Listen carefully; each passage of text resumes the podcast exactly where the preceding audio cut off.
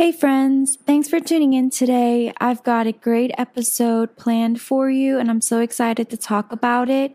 Um, today is going to, today's topic is going to be about disowning our limiting mindset. Now, I have a question for you. What would you do if you knew you could not fail? I feel like there's so many things I would have done if I had known that failure wasn't even an option. I think I was taught to always choose the safe, fail proof route. So everything that I chose was calculated and it was conventional. And a lot of times that's the choices that we seemed to lean towards, right? It's the choices that everybody else has also chosen.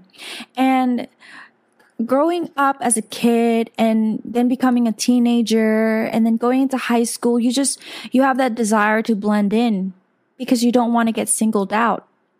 If you're choosing the, the, the options that everybody has chosen, say, for example, if it was to be a bad choice, then hey, at least everybody else also chose it. So if you're wrong, then you're wrong with the rest of the crowd, right? And we have this fear. We have this fear to get sing- that we would be singled out, that would be that we would be mocked for our failures and our flaws.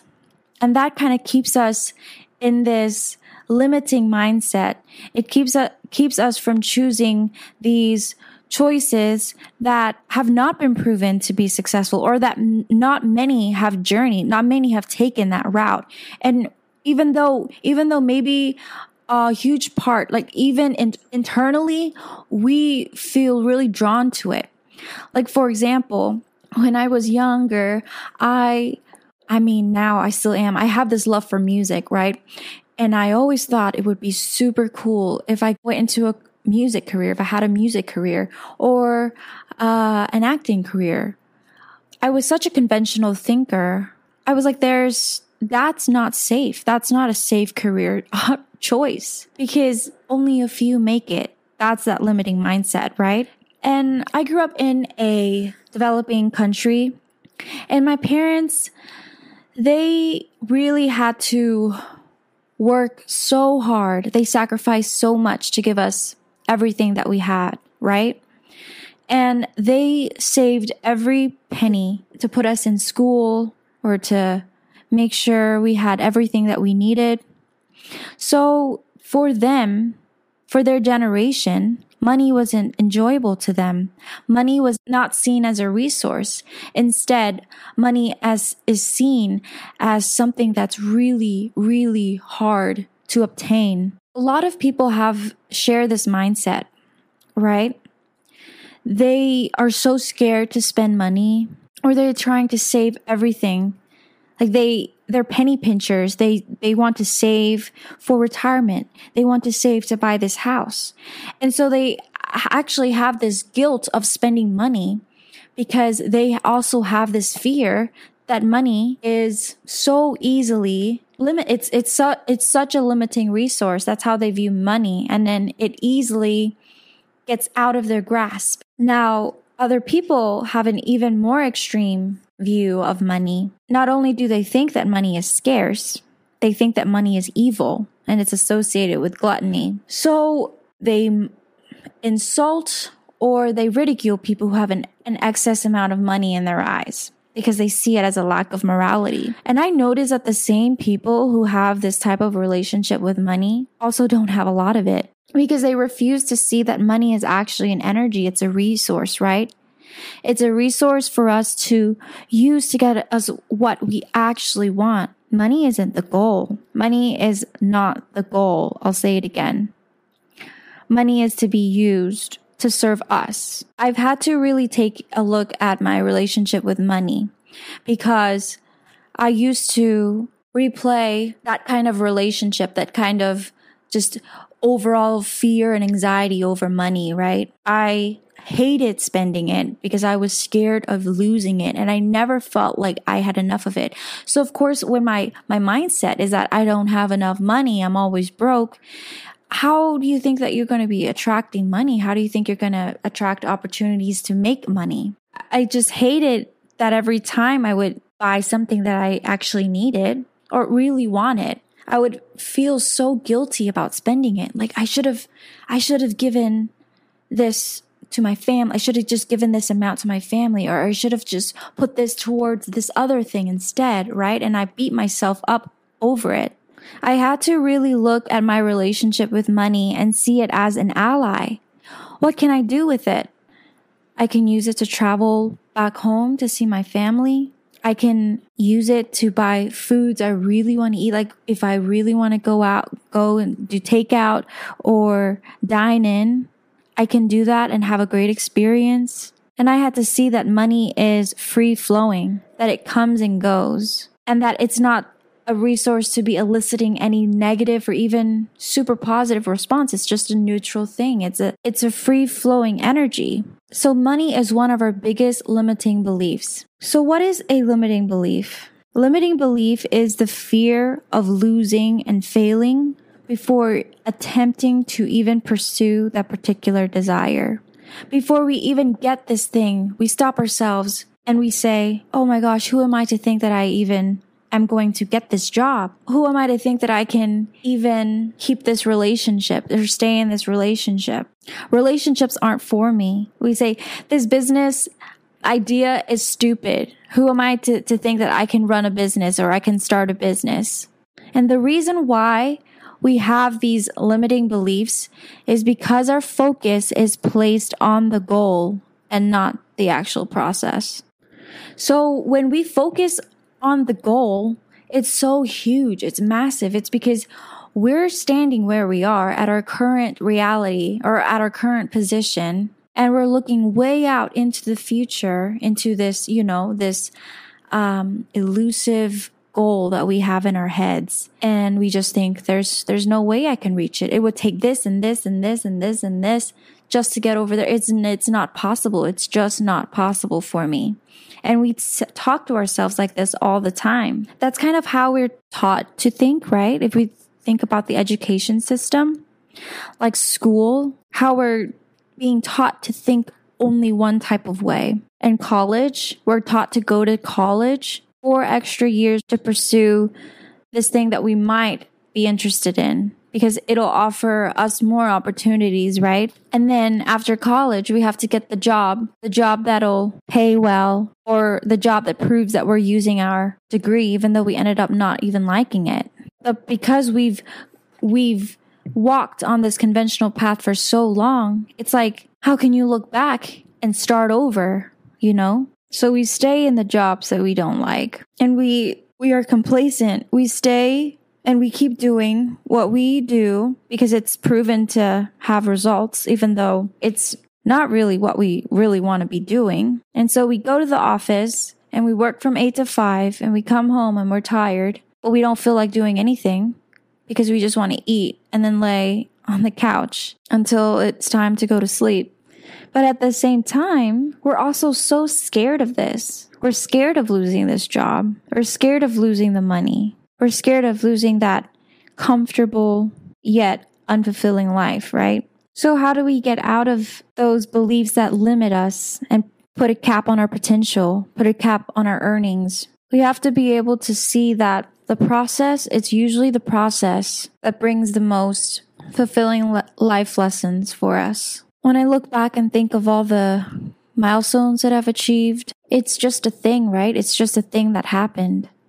But the process of getting there is embedded into my mind. The process of getting a good car, the, the, the years that it took for me to get a car that, that is reliable, that is good quality, that I'm, that I love. It's a long process. It took a lot of, uh, serving people Chinese food, right? so many hours of that. If I look back and see the process of me getting a good, stable corporate job and working at a company that I really do love took a long time and it took a lot of tears and a lot of sweat. Let me tell you, we have to stop focusing on the goal so much, you know? You hear you hear that quote. Um, I don't remember which dictator said it. Or is it even a dictator? I I don't know, but he said that the ends justify the means, right? So whatever method we do, whatever method we decide to to utilize, it'll all be worth it because the goal is worth the methods. But how about we say the means justify the end? So we say that it's how we got there. It's all those life lessons that we accumulated for us to be where we are at now. And so how do we, how do we persist, right? We start with this, this belief. We stop feeding it because the more fuel we add to the negative thought, the more energy we're feeding it. And it's the likelihood of it actually playing out. If you show up scared, that that energy, that anxiety, it's, it's going to affect your performance professionally, especially, but in other areas as well. There's no reason for us to be scared of losing the things that we have, the good things that we have, if we believe that we are a match for the good things in our life lives. That means that you have to be consistent with what you do have and you have to show up consistently to the tasks on hand. Senior year for me in high school was literally the most stressful thing. I've one of the most stressful times of my life because first of all, my family had no money to send me off to college in America, right? We had no idea how I was going to get there. They've spent 12 years paying for tuition that they could barely afford at an international school, one of the top schools in, in the nation. And now that it's ending, we're like, how are we possibly going to be able to afford college in America?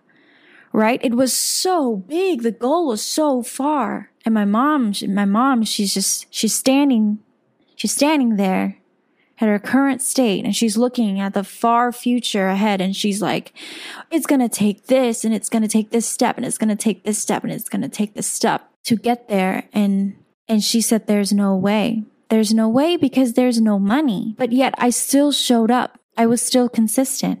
I got the grades, took my SATs twice. I interviewed and I got that F1 visa, right? And it was like, when I got that visa, it was like the path started to clear. And when you prove yourself to be worthy of the journey ahead, right? Of that goal that you so want, when you are consistent and you show up, it's things start aligning, right? Things start aligning in your path.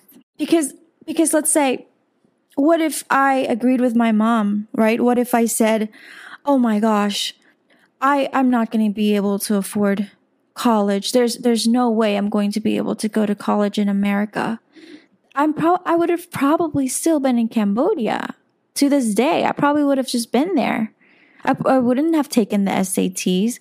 I wouldn't have gone to the the interview, which was the scariest thing I had. It's the scariest thing I ever did in my entire life was walking into that immigration office. And he just looked at it for two minutes, which felt like an eternity, by the way and he gave me my visa. He approved it. But it took me having to consistently show up, right?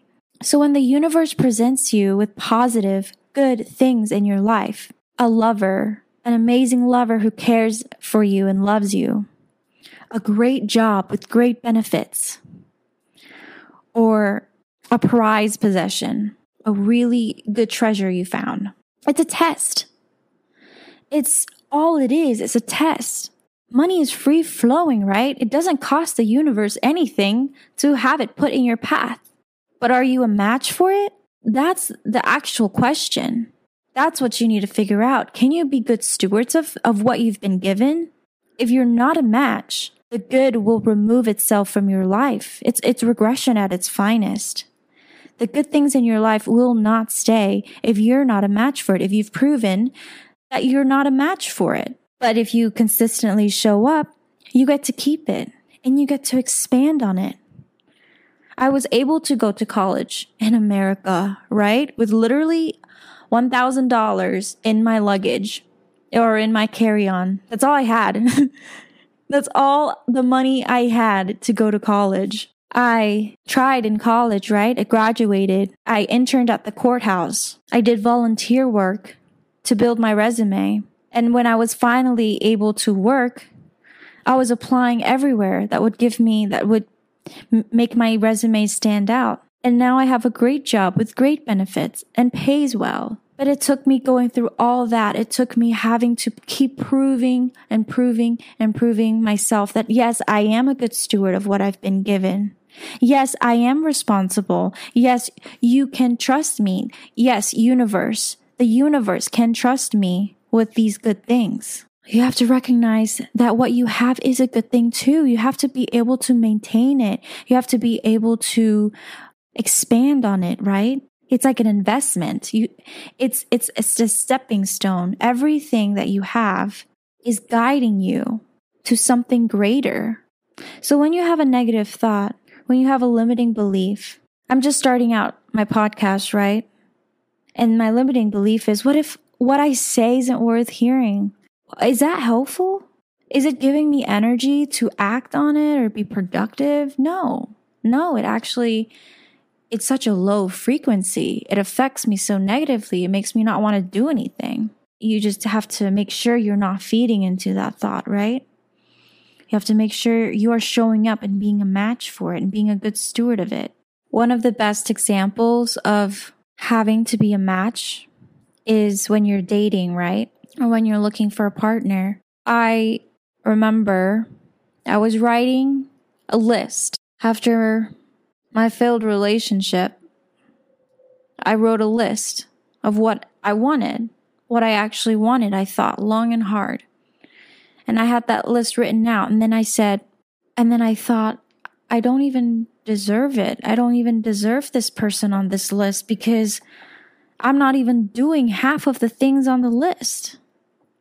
So I had to turn inwards and I had to look at myself and examine my shadows and my ego. And I have to ask myself the hard question.